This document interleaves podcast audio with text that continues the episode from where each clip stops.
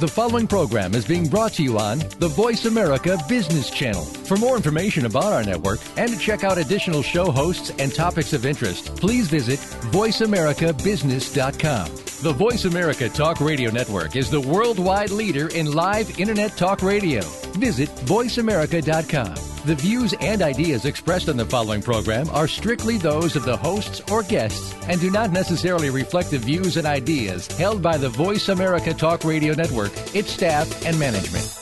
The advice given on this show is for informational purposes only. It is not intended as investment advice. Please consult a financial advisor before undertaking any investment decisions. While the show's producers have tried to provide accurate and timely information and have relied on sources they believe to be reliable, the show may include inadvertent technical or factual inaccuracies. Ken Smith and Ethan Broga do not warrant the accuracy or completeness of the materials provided and expressly disclaim any warranties or merchantability or fitness for a particular purpose.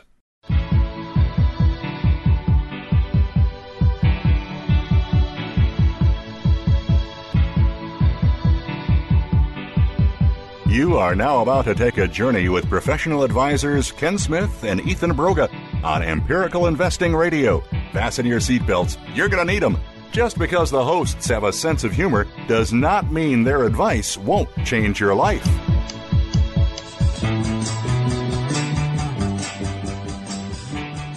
Good afternoon and welcome to Empirical Investing Radio. I'm Ken Smith, certified financial planner with a master's degree in financial analysis. And today, as every day, I have Ethan Broga. Hey, Ken. Hey. How's it going today? Good, very good. Thanks. Good. Well, today, Ethan, um, I thought we'd finish playing some clips from our recent interview with Yale professor Roger Ibbotson. Okay. Um, we uh, we had had him played a couple of clips a few weeks ago Mm-hmm.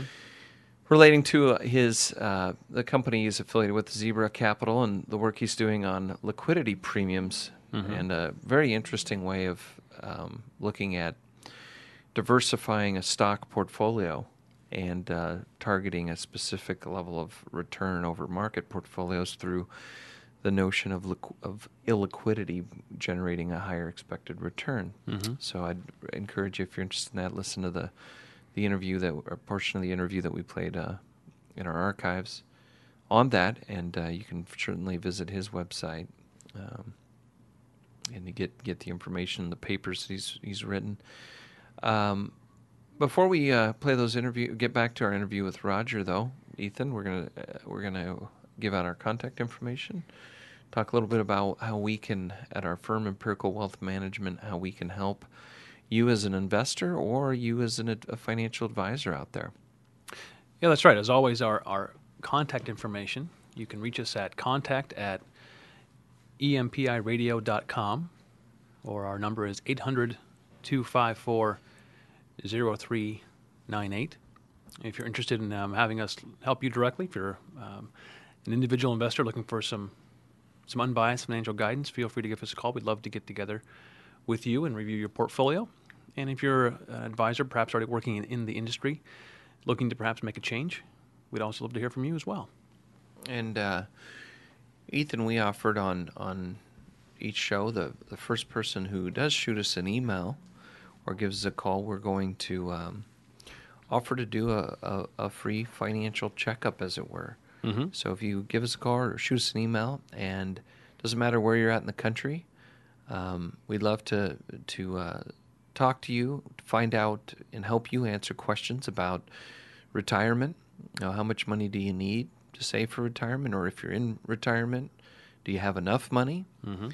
um, or how much can you withdraw out of the portfolio? And we can run some some high level analysis on that for you. We can also take a look at your portfolio and uh, give you specific recommendations based on the, the empirical approach that we take to investing um, on how you should diversify. We can help you reassess your risk, make sure that you're not taking more than you need or you're not making, taking too little in the portfolio. Mhm.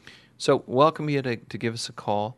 Um, and I know if you just, if anyone wants to submit a question that we'll read on the air about a financial planning topic, whether it's accounts, estate planning, budgeting, any of those kinds of things, or investments, shoot us an email. Um, at that contact at EMPI Radio, and we will give you a free book.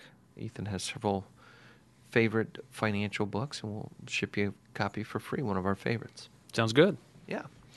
Okay, then. Anything else you want to talk about with re- regard to that? Maybe what uh, what we're uh, doing with advisors, financial advisors. All right. Well, I briefly Yeah. mentioned it, but I'll mention it again Oh, maybe okay. a, little more in detail. Um, once again, we're looking to, to partner up with experienced professional advisors out there who, who are perhaps looking to make a change. Um, what we're offering, in essence, is a, is, is a is providing the infrastructure to help you grow your business.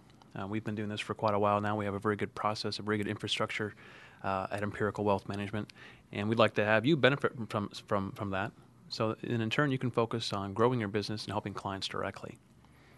Great. Yep. Well, uh, I'm going to go ahead, uh, Ethan. We, as we said, we we we talked to Roger Ibbotson, and uh, we asked him some some what I believe are very pertinent and important questions, and goes in line with the theme we've been working, which are what are several ways that steps that you can take to make better decisions about your money right now, um, and what should we have learned coming out of the financial crisis about how how to invest in our financial plan. So we've been talking about 17 different steps. We've I think we got up to number 13 um, last in last week's program. So Yeah, that's right. We're going to keep hard charging on that topic, but uh, I think um, what we talked to some of the topics with Roger here, I want to get into. So we asked him. One of the questions we asked him was uh, about the financial crisis and and returns on portfolios. I, I'm going to play that. Okay. And then we'll go to active versus passive, um, and a, a little bit of discussion we had about diversification and the value of looking at historical information. Let's do it. And you know, the, the crisis that we, the financial crisis, um, I think a lot of people looked at that and said, see, I mean, traditional looking at history and how to build portfolios didn't really work very well because nobody, you know, predicted that this was going to happen. And um, I guess it, leading into my next question about is there is there going to be an equity premium? It seems like when we go through these these times, people say that, well, see, and you hear all the gold commercials and all these things saying, hey, uh, you know, stocks aren't aren't where you want to be. Um, you do you? I guess what what would be your comment on that? And Well, that's the sort of you can look at the supply side or the demand side.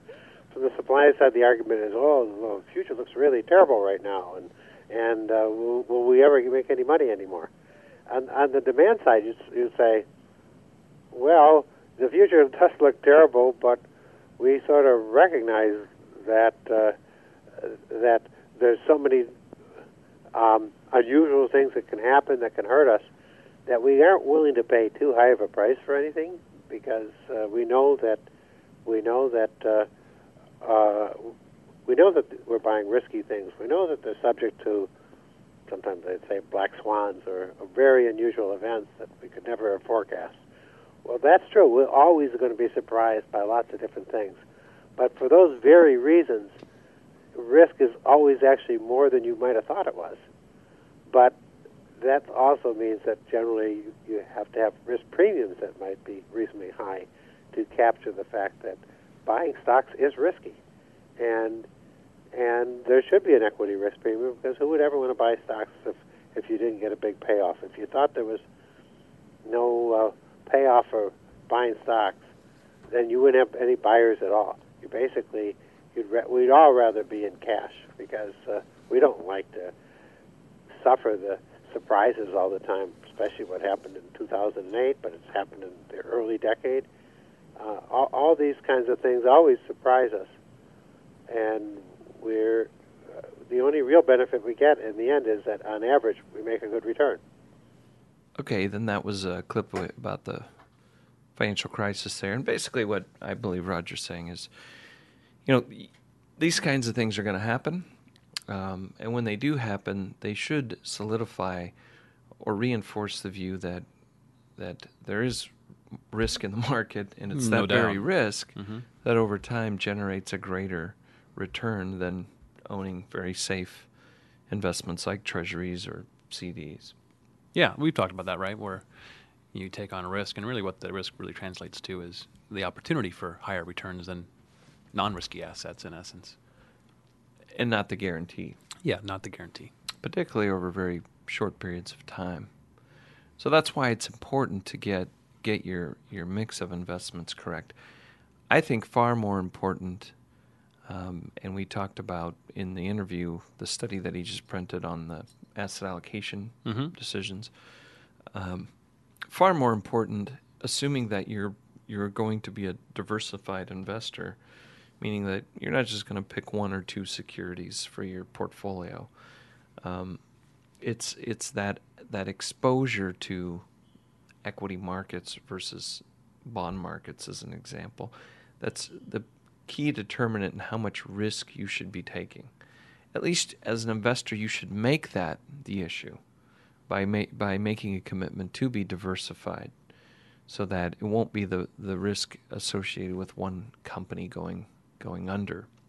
So if you own a lot of your your company stock um, in your portfolio and your personal wealth is consistent or com- com- comprom- composed of, mm-hmm. excuse me, that that stock, and not only that, but you're working there. Um, that's a lot of risk, um, both in your financial capital and mm-hmm. your human capital mm-hmm. that you're you're taking that should be diversified and and and reduced significantly. But once you do reduce that, the decision then is okay. Well, how much exposure do I have to riskier assets like stocks, mm-hmm. and how much should I have to bonds? And far more important is that decision than the notion of trying to go out and beat the market by one or two percent a year. Which I use that number because I think most professional managers, if if they could beat the market by one or two percent a year for any consistency, would think that's a very good, uh, a, a, very well um, performing portfolio. Yeah, no doubt. You know, most managers aren't going out going, "Hey, for the next twenty years, I'm going to be able to beat the market by five or ten percent a year." Yeah, not, not can, most. No, if they can cover their fees, and and if they'd be thrilled to add one one to two percent a year on top of that. I, th- I think the other point that Roger was making there, uh, talking about the equity, the equity premiums. Uh, Ken, you can jump in any time here, but I, I was thinking that, you know, when is the equity premium going to be higher? You know, is it after markets go up or after they go down? At least in terms of expectations. And thinking back uh, to the crisis, you know, when we hit the near the market bottom back in, in March of 2009, looking at the valuations uh, among the various asset classes at that time, you know, the valuations had to come down a lot. Right. I mean, they they compressed significantly from where they were, um, you know, at the peak of the market back in 2007.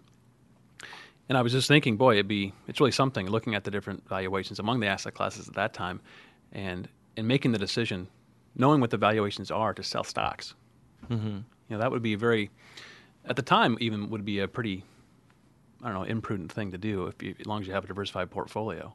I would think, because when valuations actually compress, the likelihood of the of getting an equity premium over the next, you know, time period is is really strong, right? Yeah, we were saying that uh, you know it's if you think of a, how a seesaw works, t- when stock prices tend to decline, and when you're on the downstroke of the seesaw, the farther down you go, mm-hmm. the greater the, the ability and the tendency to spring back up. Yes. And so we've seen we see that time and time again where the market goes through some pretty tough times, and people feel very scared, and so they say, "Hey, geez, I don't want to own stocks if the world's potentially coming to an end here." Mm-hmm. So they drive the prices of those stocks down to very low, low prices, and as that that risk of the world coming to an end starts to subside, stocks have a tendency then to bounce back quickly. So the return expectation after they've started that they've gone down is mm-hmm. much higher. Right. Well, we need to jump into a break. Let's go ahead and do that, and we'll get back into some more of our interview with uh, Roger Ibbotson.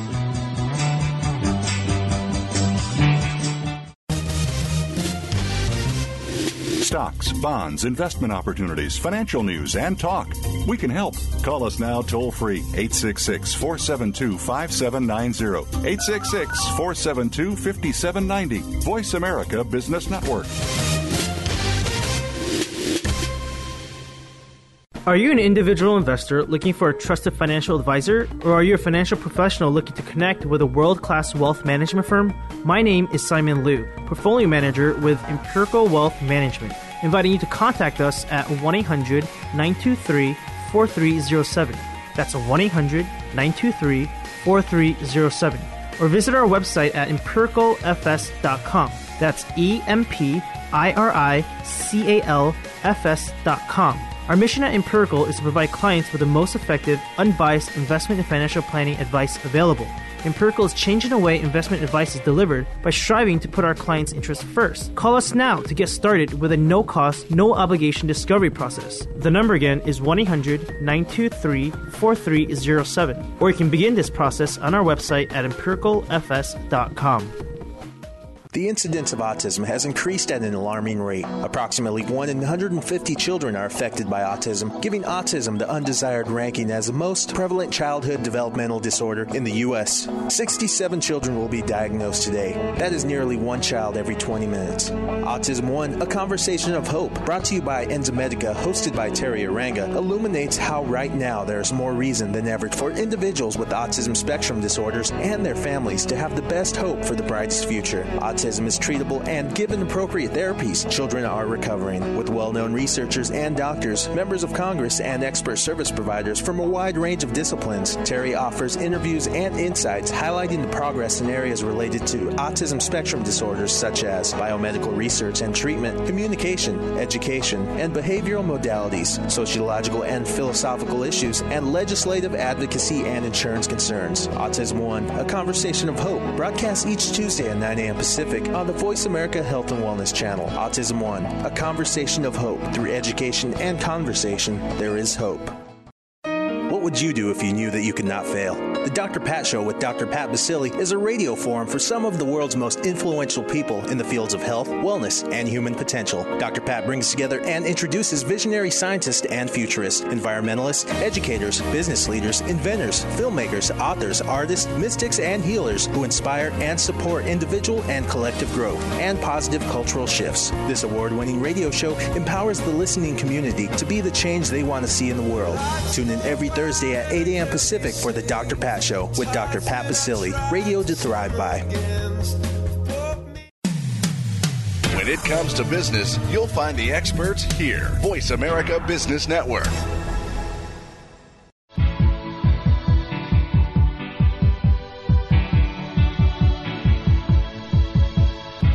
You are listening to Empirical Investing Radio with Ken Smith and co host Ethan Broga. To call into the program with a question or comment, please dial 1 866 472 5790. That's 1 866 472 5790. You may also send an email to contact at empiradio.com.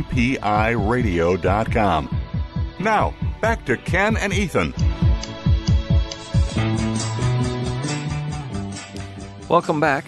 This is Ken Smith with Empirical Investing Radio, your host. Ethan had to step out momentarily. I'm going to roll on with the program because the show must go on. And uh, we were working through some of our interview clips with Roger Ibbotson from Yale University. He's a professor there and uh, has published multitudes of peer reviewed academic papers in all the key journals. Um, as we progress through this, we uh, we were asking him questions uh, about diversification, about active investing versus passive, and uh, and uh, I'm going to play in, in, the value of, of historical information. I'm going to go ahead and dive into these clips, and uh, we'll keep we keep charging ahead. And uh, remember, if you if you need help figuring out what you need to retire, what you need to meet your financial goals, and what type of portfolio you should be putting together to do so give us a call at uh, 1 800 254 0398. Okay, Simon, let's, uh, I'm going to roll the reel here. I want to uh, play the clip about um, diversification. So, going through the crisis, it, has it changed your view on how a portfolio should be built, or how someone should change their asset allocation over over their throughout their lifetime? Well, some people have said, "Well, diversification didn't work." And I've sort of indicated that you know the market pulls us down and the market pulls us up. but diversification still really does help. Uh, um, first of all, uh, if you if you you wouldn't want to hold just a couple of different stocks, you really do want a diversified set of stocks. Diversification definitely helped at the stock level. A diversified stock portfolio was far less risky than a concentrated stock portfolio. And then at, at the most basic level, stocks versus bonds, uh, it turned out that the, the one thing that did well in the crisis of, uh, in, in 2008 was uh, were basically high quality bonds. They actually went up. Right. And so, and, and when you think of putting together an asset allocation, it sort of starts with stocks and bonds. Then you may add a lot of other things, and you may break the stocks into categories and the bonds into categories. But basically, high quality bonds really helped you through that crisis. And uh, so diversification solve all your problems. It won't it won't uh, protect you completely from the ups and downs of the economy, but it, it it's it's one of the best tools we have here, of course, and it does reduce your risk. So for our listeners, how how many stocks? Because I think there's a lot of discussion and confusion about that. We all um, almost everyone I a lot of people say you should be diversified. I think where opinions vary is what that means. is it 20 stocks? Is it 100? Is it 1,000 for your equity component? What's your, if you're willing to comment, what's your view on what is diversified enough? Well, it definitely should be in the hundreds of stocks, actually, because you, in order to hold a concentrated portfolio, first of all, some people say it should be some low number like 20. That would be true if they were really independent of every every each each of the stocks, and so you can start to say, uh-huh. actually, the systematic, the unsystematic risk of truly independent things goes down with one over the square root of the number. So you could say one over the square root of 20 gets rid of most of the number. But um, uh, but actually, that's if they're totally independent. What actually happens is any money manager tends to focus on some theme, and even if they have instead of 20 stocks, or even if they have 100 stocks, if they're focusing on that, a certain theme, they're they're they're going to be concentrated, and they're going to have more. Uh, they'll be loaded up on something, and they won't be that diversified. So, the, certainly, it, it's best to hold. I would say, really hundreds of. Okay, there's Roger talking about diversification. We've said it many times on the show. Incredibly bright man telling you that you need to own more than just a handful of stocks. So, a lot of the uh, active professional, I guess you could call them professional managers out there, uh, like like to claim that you're better served focusing on a uh, a small number of stocks. I, I have always thought that's nonsense, and the data is pretty clear about that. Um, so. Next, I asked Roger about active investing versus passive. I'm going to roll that clip. Do you do you take a position on a on the active versus passive debate? Are you on either side of that fence, or? Well, I'm um, I'm on both sides of that fence. Okay. that way, yeah. It should should invest. I really think uh, you should be mostly passive, unless you really have an edge on something. Okay. And and uh, if you have an edge, then of course you should take advantage of that edge. Now the real problem is most people don't have that edge, but they pretend they do. I think it's sort of like uh, I'm not a good tennis player, but I'll give you a tennis story. Okay. If you have a real edge, you should run to the net and take advantage of it. Um, um, and uh, but if you don't have the edge, you should be back. The worst thing you can do is be at the net when you don't have the edge; it'll just hit it right past you, or or actually play sort of in the middle, like pretend you have an edge. In fact, in tennis, they always call that area no man's land. You shouldn't play in the middle. You should oh, because wow. uh, you're you're really getting caught by everybody basically. so you you essentially have to exploit the edges you have, but don't presume that you have an edge on everything. In, in, in our, by the way, and I go back to the, the I talked in the past about these liquidity type products. That's an edge we think we have. We think that we can buy the less liquid stocks, and that people aren't paying enough attention to that, and you get higher returns for it. On the other hand, you we you don't want to pretend you have edges and things that you don't have because that's really where you're going to um, uh, lose out. Uh, it's like joining a poker game with a bunch of experts to take advantage of you. Right, right, right. Ethan, do you have any? Well, I just maybe to clarify on that point. So, would you say that most, uh, probably most most investors, individual investors, probably don't have the edge? Would you say that's true? They probably don't, and that's why they actually, uh, in some cases, like passive funds or index funds, uh, might be a, a, a good a good vehicle for a lot of their investments. And would they you, still need to be diversified and cover all kinds of the market, small caps, large caps, growth, value, and I would say less less and more liquidity. They need those these sort of things, right? but but they don't necessarily have an edge on on uh, which stocks to buy or even which mutual funds to buy usually. And would you would you how would you categorize most most active managers then people who run mutual funds? Would you say they have an edge as well or not? Well, on average, by definition, it uh, it actually turns out to be a zero. We call it a zero sum game. Right. That, uh, an active manager has to, if he's going to outperform the market, I'll say she. Actually, the women might do better than men at this. so, if an active manager, if she's going to outperform the market, there has to be another manager that uh, underperforms the market. It might be an individual or whatever, Mm-hmm. but but uh, um, so, but they sum to zero because you the active manager, in order to get a positive a positive alpha, let's call it, in order to get that positive alpha, they have to basically extract it out of somebody who has a negative alpha, and and, and the alpha sums to zero. Understood. So that's why you know if we, even though I don't think markets are literally efficient, there's lots of discrepancies. Right. Uh, for most of us, if you don't have the edge, we should act as if they're efficient because even, even though poker games are unfair, it doesn't mean we want to join them. Okay, so I, I find this this part of the interview pretty interesting, and and I wanted to to follow up with some definition here of what is this active versus passive because I've done literally hundreds of, of client talks and uh, investor education talks, and, and after you've done this for so long, you, you take for granted that people understand some of the, the lingo that gets thrown around in our industry. And so uh, I was always surprised when we were after a discussion about incorporating what we're calling passive investments. People thought that they were passive, and I had to explain, well, no, you know, simply because you don't trade a lot does not mean that you are not a passive investor. Uh, or not an active investor. I'm sorry. So the difference, as I define it, um, is if if you have the ability to own every stock in the market and capture the return of that market.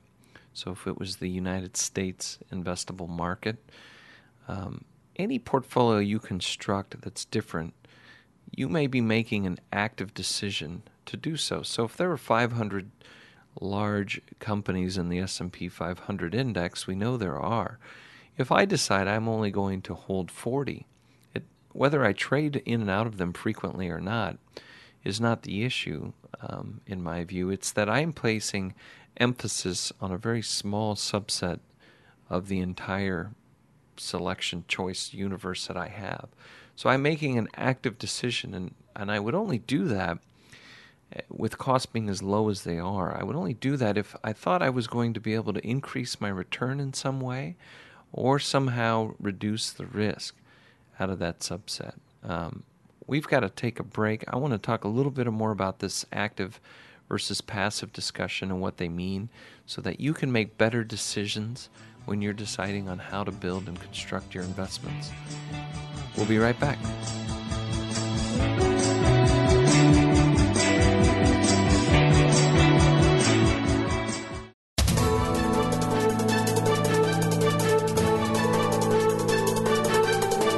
Whether the market's up or down, or if you're looking to improve your portfolio, our experts are ready to talk to you. Call now. Toll free 866 472 5790. That's 866 472 5790. Voice America Business Network.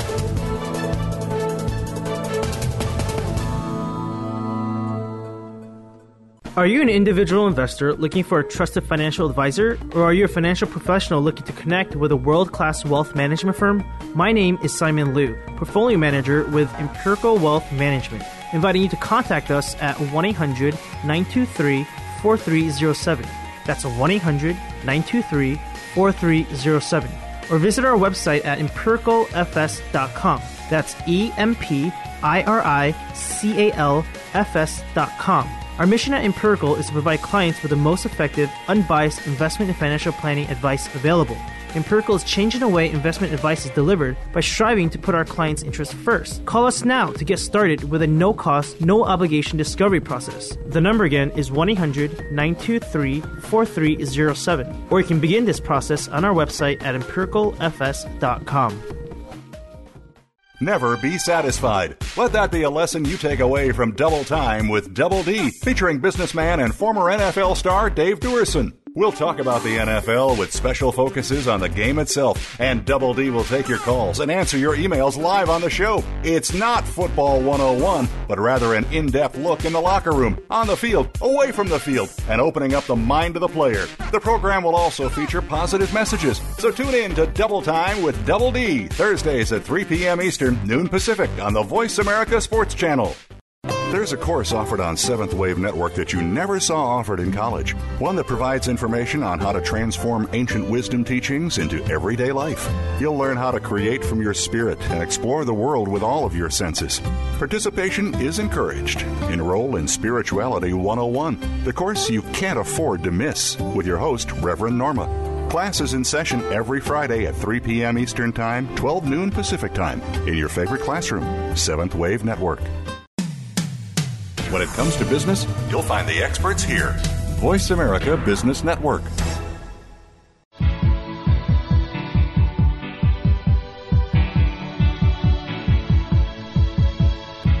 You are listening to Empirical Investing Radio with Ken Smith and co host Ethan Broga. To call into the program with a question or comment, please dial 1 866 472 5790. That's 1 866 472 5790. You may also send an email to contact at empiradio.com. Now, back to Ken and Ethan. Okay, welcome back. This is Ken Smith, certified financial planner and CEO of Seattle based wealth management company Empirical. We were talking about the definition of active versus passive investing and what it means to me um, after our discussion with Roger Ibbotson. And uh, I was expressing that any portfolio that ex- exposes you to a certain type of risk um, or different characteristics um, other than owning an entire index or an entire group, a large group, enough stocks to really control the group of an area of the stock market, is an active strategy. So it's not a function of how frequently you trade. If you just bought 10 stocks and held them forever, you made an active decision to make your portfolio look significantly different than a portfolio of all 5,000 of the US stocks, as an example. So it's important to, in our view, to understand that active versus passive is not a function of how frequently you trade because it, it seems a little misleading at times.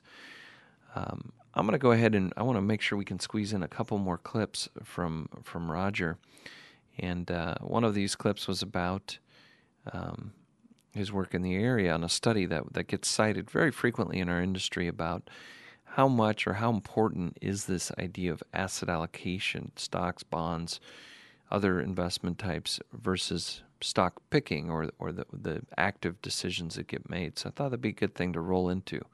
I'm gonna go ahead and cue that up. Well, one of the things we wanted to ask you about, Roger, is we we try to read as much research as we can get our hands on, and you recently uh, put it. I think it was in the uh, financial uh, Analyst Journal, um, or the Journal of. That's right, the Financial Analyst okay, Journal. Okay, good. The title of the article is The Importance of Asset Allocation, and from what I gathered in that article, and I'd love for you to talk a little bit about it, that uh, there was a lot of confusion, I guess, from investors or people about what. Um, how much, how great a role asset allocation plays in determining returns? well, yeah, it, it really has been a confusing topic because basically people ask usually ask the question, what percentage of my return comes from my asset allocation or from my asset allocation policy? Well, the answer to that question actually turns out to be surprisingly 100%. All, all of your return all of your return comes from your asset allocation because basically your return comes from two parts.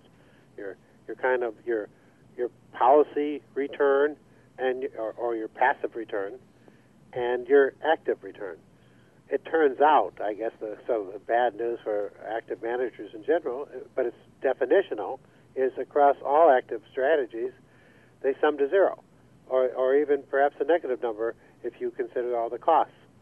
So if you say what percentage of my return comes from asset allocation, the answer has to be all of it, uh, the because the the active part of it is sums to zero. But some people's return, of course, some people have very good returns, and some people have very poor returns. They do worse than worse than their asset allocation policies. So they do worse and better. But if you're talking about return levels, and that's the key point, levels of returns, the answer is all of the return comes from the policy. Actually, though, the, the conversation gets deeper than this, though, because people really want to know about why your returns differ than my returns, for example. Why do we why do we differ in our returns? Right. Well, it turns out that if you talk about why we differ in our returns, that that answer turns out to be about 50% from your uh, from your asset allocation policy. You have a different asset allocation policy than I do. You have more stocks and I have more bonds, and and but on the other hand, you have different stocks than I do, and so about 50% of the, in this case, the key word is variation. The differences between your returns and mine are are it's about equal. About half of the differences are coming from from our asset different asset allocation policies, and about half the differences are coming from our, our actual different stocks and fees and so forth that we might pay. So I, I hope that wasn't too complicated of, a, of an answer, and I could even go further on this if you wanted, but uh, maybe I've gone too far already. no, no, that's really good. And I think if we were going to go further, I think the average person uh, who has been presented this study by a financial advisor usually is where I've, I've seen it in materials a lot and in and presentations and things that I've heard. It's, well, you know, 90 plus percent of the return you're going to get is not which stock you pick or – which manager you select, it's which asset cl- classes that you're exposing yourself to. And I guess related to what, what you're what you're saying is, well, that's that's not necessarily true. Well, you know that again, you're talking about, and those studies were on. These were the uh, two different studies uh, based on uh, Brinson and some co-authors. Uh, the, originally, the Brinson, Hood, and Beebower study, and they looked at the time series, the re, the time series variation in returns, and those time series variation returns actually have three parts of them. Saying, in, in say in 2008, most most most uh, portfolios were down, but 2009 most of them were up. Uh, well, the, the the three sources of variation in a time series return. The first one is just the general market movement, and actually that's the most important one that's about about 70% or more, 75% of, of the actual movement just has to do with the overall up and down of overall markets. If you take the last two pieces of that, one is how, how again have how we different in in our asset allocation policy and how we different in our active management. They're roughly equal, but that's how you get that 90%. You actually, if you take that 75% plus the two other parts, the asset allocation piece, mm-hmm. which is say it's almost 15%, you get you get a number close to 90%. So what the what those Brinson studies were actually doing was they were taking the time series of market movements and the asset allocation policies together and they put it into one one bucket, and that's why they called it 90%. But I actually think it's more reasonable to think there are three different buckets here, because we we really differ. Most of us are relatively similar in our asset allocation policies. we we all suffer the ups and downs of the markets. Right. So that first piece, the ups and downs of the market, is actually the dominant piece, and then the other two pieces are about equal.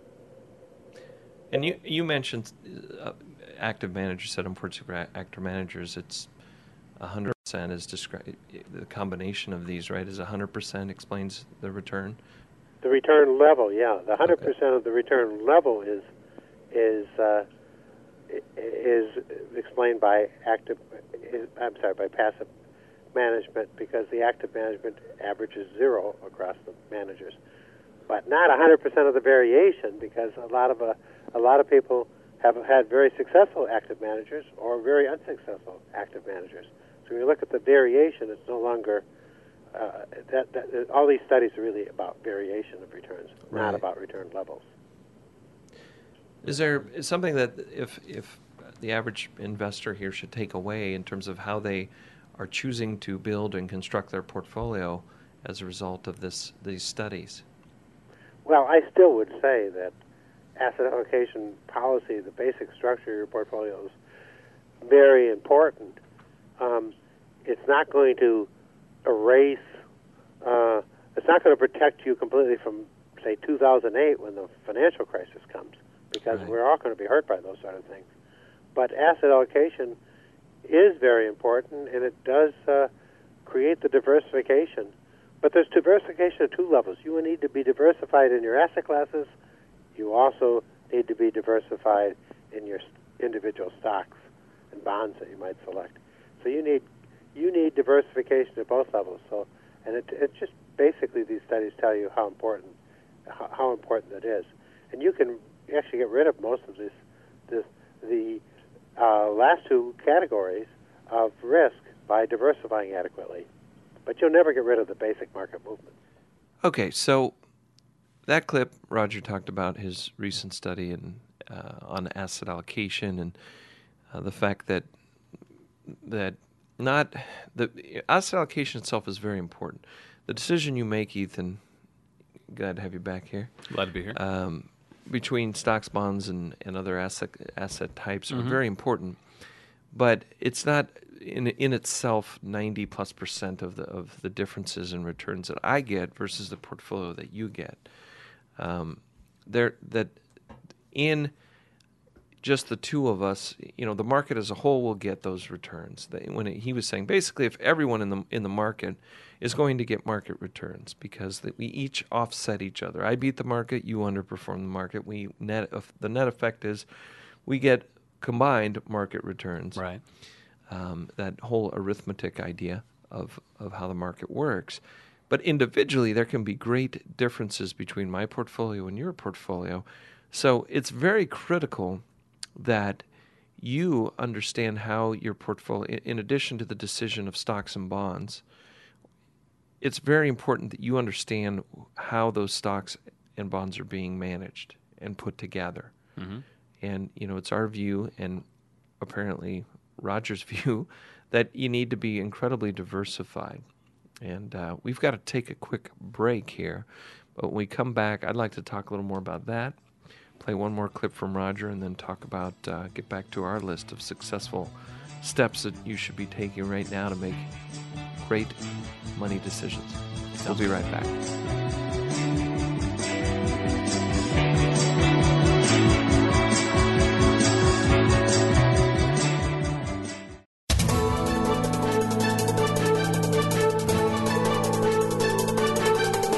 The market's up or down, or if you're looking to improve your portfolio, our experts are ready to talk to you. Call now toll free 866 472 5790. That's 866 472 5790. Voice America Business Network. Are you an individual investor looking for a trusted financial advisor, or are you a financial professional looking to connect with a world class wealth management firm? My name is Simon Liu, portfolio manager with Empirical Wealth Management, inviting you to contact us at 1 800 923 4307. That's 1 800 923 4307. Or visit our website at empiricalfs.com. That's E M P I R I C A L F S dot com. Our mission at Empirical is to provide clients with the most effective, unbiased investment and financial planning advice available. Empirical is changing the way investment advice is delivered by striving to put our clients' interests first. Call us now to get started with a no cost, no obligation discovery process. The number again is 1 800 923 4307, or you can begin this process on our website at empiricalfs.com. Spin It with Chuck Foreman has a spin on so much that's going on. It will be hard to fit it all into the promo. We'll talk about the weekend games, what to look forward to, hot topics in the news. Spin It old school, which gives a back in the day approach from Chuck. A no spin zone where Chuck gives an unbiased opinion and lets you do the same. Chuck will be taking us around town and around the world with news, happenings, and more. It's football, news, and happenings. Tune in for Spin It with Chuck Foreman. Tuesdays at 2 p.m. Eastern, 11 a.m. Pacific on the Voice America Sports Channel. Holistic living is nutrition for not just your body, but your mind and your soul. Holistic nutrition goes far beyond the foods that we eat or the supplements that we take. Discover natural means to heal your body and regain your innate healing powers. That's Holistic Living with Tina Marie Jones on the Voice America Health and Wellness Channel, live every Tuesday at 10 a.m. Pacific, 1 p.m. Eastern. Tune in for your weekly dose of good holistic living. The boardroom to you, Voice America Business Network.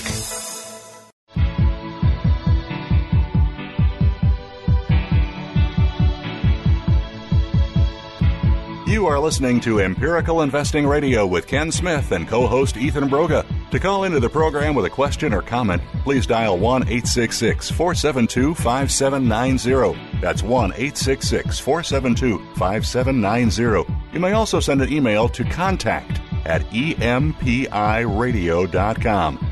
Now, back to Ken and Ethan. Welcome back.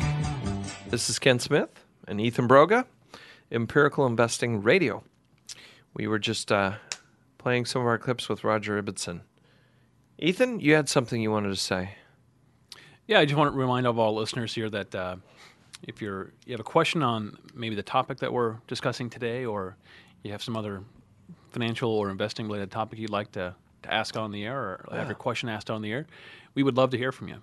You We would reach love us, reach us at contact at empiradio.com or 800 254 0398. And I guess we probably should also mention this is actually a recorded show. Yeah. This one today, and actually, uh, many of the ones we have been doing in the past are recorded. Uh, so the number that's been given out, the, the other 800 number, um, actually won't get you to us while this is playing. So again, the number is 800 254 0398. Yeah, we, we're trying to build a, uh, a groundswell uh, of fans so that we can we can go live and take live calls.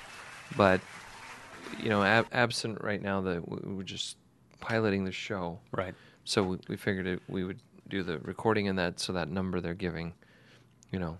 Is it okay to discuss, discuss st- uh, statistics on the air uh, relative to the listenership? I I don't know. I mean, there's 3,000 or so screaming fans on average right now, we're working up which is to. a large, uh, large number. Happy Yeah. Does that include everyone here in our office? Well, we have about 100, 300 of those people here, I guess. So Okay. Okay. I, li- I, li- I kind of like what you're saying. All right. Okay. So let's dive back into this thing. Uh, one more question, one more clip that I wanted to play from Roger Ibbotson because in our discussion about things that investors can do with their money right now, um, one of those was know your market history. And so we asked him, why is it important? Why should anyone care about historical market data? And we'll play the clip, and then we'll, you and I can comment about it. Sounds good. Okay, let's do it. I think most um, advisors are probably familiar with you because of the stocks, bonds, and bills charts that I see everywhere I go. Um, and I wanted to ask you a little bit about um, you know as we as we take calls and we meet individuals. A lot of times when we talk about longer term historical data of uh, markets, you know, stock. Look at this is what the stock market's done. This is the research that shows what historically has happened here. Um, what what I, I hear a lot of times, and some of this is, I think, coming from I don't know if it's conventional Wall Street type firms where, they say, hey, all that stuff is kind of nonsense. What what really matters is what's going on right now because things are, are changing. It's always very dy- our economy and our markets are very dynamic. So looking at what stock, you know, going back to 1792 and and looking at um, you know what the how to calculate the equity premium way back from there to here, that that's kind of irrelevant because those are we were in a different market back then, or our economy was different. I guess the question I'm trying to get to is why should why should investors care about the historical information on, on securities markets, and why do academics spend so much time digging through that that data? Well, you know, we, we, we it's true. Uh, obviously, things are different today than they were at, at times in the past, but uh, we have to uh, look at history because history is sort of our only data set really to work with here, and and even though things have changed, there's a lot of basic things that have, have stayed the same. So often, for example, if you go like in the tech bubble in the 1990s, everybody was saying, "Well, this time it's different." You know, they, these these tech companies really are worth this much, and people compared it and say, "Well, we look at the inventions of the past when when we had automobiles and so forth, or airplanes. You don't necessarily get that kind of valuations from something new like this, even if it is changing changing the world in various ways." And so, uh, because even now you look at automobile companies, of course, over the last uh, hundred years, uh, we're left with very few survivors here, and, and, most of the entities that try to do these things actually do not succeed.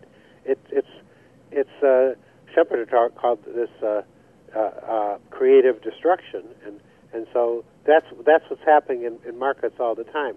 But you have to look at long long periods to actually see this because you get caught up in the short term excitement of the markets, you actually, to get some sense of what markets really might have for returns and what the risks are really like, you actually have to look at them through all kinds of scenarios. And it's true that no one, no life, uh, we don't go in a circle, so it just repeats it over and over again. Every time's different, but but we do repeatedly have uh, bull markets and crises and uh, the actually uh, slowdowns in volatility, then picks up pickups in volatility. Mm-hmm. There's a, there's just so much to be learned from history that uh, that actually I think that the people who actually do look at a lot of history are the ones that have the, the clearest perspective on what's what's actually happening in our. Market. Okay, Ethan. Um, I, th- I, think we should chat about this for a moment. Sure. So that was Roger talking about the importance of knowing your market history and why academics and researchers spend so much time digging and looking into the historical data. Mm-hmm. And uh, for us, I think it's it's a situation where if you know the curves in the racetrack because you've been through it and you looked at it before you got on the racetrack, you're better prepared to handle that racetrack when you're actually when it's race time. And so if you don't know if you don't know the history of that, right? And right. you just start racing around, you don't know what curve is coming. But if you know that, hey, I, I know what type of track this is because I've been on the I, I've been on it before, or a golf course, right, where you know where the where the obstacles are, um, you're you're you're far likelier to have a better experience and stay disciplined. And I think the the value of, of knowing your market history is, as Roger was saying, is we've gone through uh, volatile, more volatile times, mm-hmm. less volatile times. We've gone through raging bull markets and extremely difficult bear markets. Um, by looking at the averages, right, the data points, you have an idea of what's normal. Right. So you get a, a sense of, geez, if we are over or undervalued, that there uh, you have some norm that you establish over time. If if you're building a portfolio, you have an idea of how much risk you're actually taking when you know in the past how far the portfolio's declined. And I think a lot of people get involved in strategies when they really don't understand their market history. And what it does is it quickly it uh, quickly dispels them from the game. You know, they, they get frustrated and uh, and they give up at the worst possible time. And we see that in the empirical data on the money going in and yeah, out the of the cash market. flows and the returns. Right. Right. The dollar weighted actual returns of inve- that investors get. Oh yeah, exactly. So it's an enormous issue, um, and so that's why we spend a lot of time with our clients, educating them on the portfolios that we construct, that how they would have performed in historical contexts. And Ethan, we're running out of time for the show. I want to invite you once again, if you're a listener to the show. Listener of the show. Sorry about that, there, Ken. Frog Yeah. is that, is that a, a frog in your throat? Yeah, something. Uh, if you're listening to the show, we want to invite you to come in and or contact us for a free uh, portfolio checkup or financial checkup. We'll run some retirement scenarios, make sure you know how much money you need to achieve your goals and the best way to get there. Uh, we'll see you again next week. Thanks a lot and have a great week. Take care. We hope you've enjoyed Empirical Investing Radio with Ken Smith and Ethan Broga. Please join us again next Thursday afternoon at 5 p.m. Eastern Time and 2 p.m. Pacific Time on the Voice America Business Channel. We'll see you next week.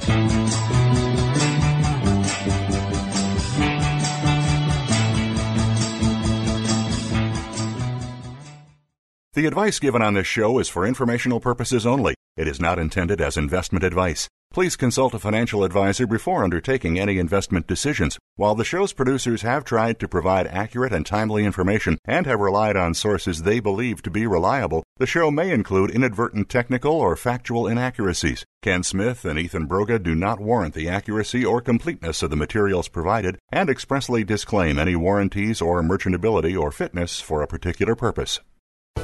Thanks again for listening to the preceding program brought to you on the Voice America Business Channel. For more information about our network and to check out additional show hosts and topics of interest, please visit VoiceAmericaBusiness.com. The Voice America Talk Radio Network is the worldwide leader in live Internet talk radio. Visit VoiceAmerica.com. The views and ideas expressed on the preceding program are strictly those of the hosts or guests and do not necessarily reflect the views and ideas held by Voice America Talk Radio Network, its staff, and management.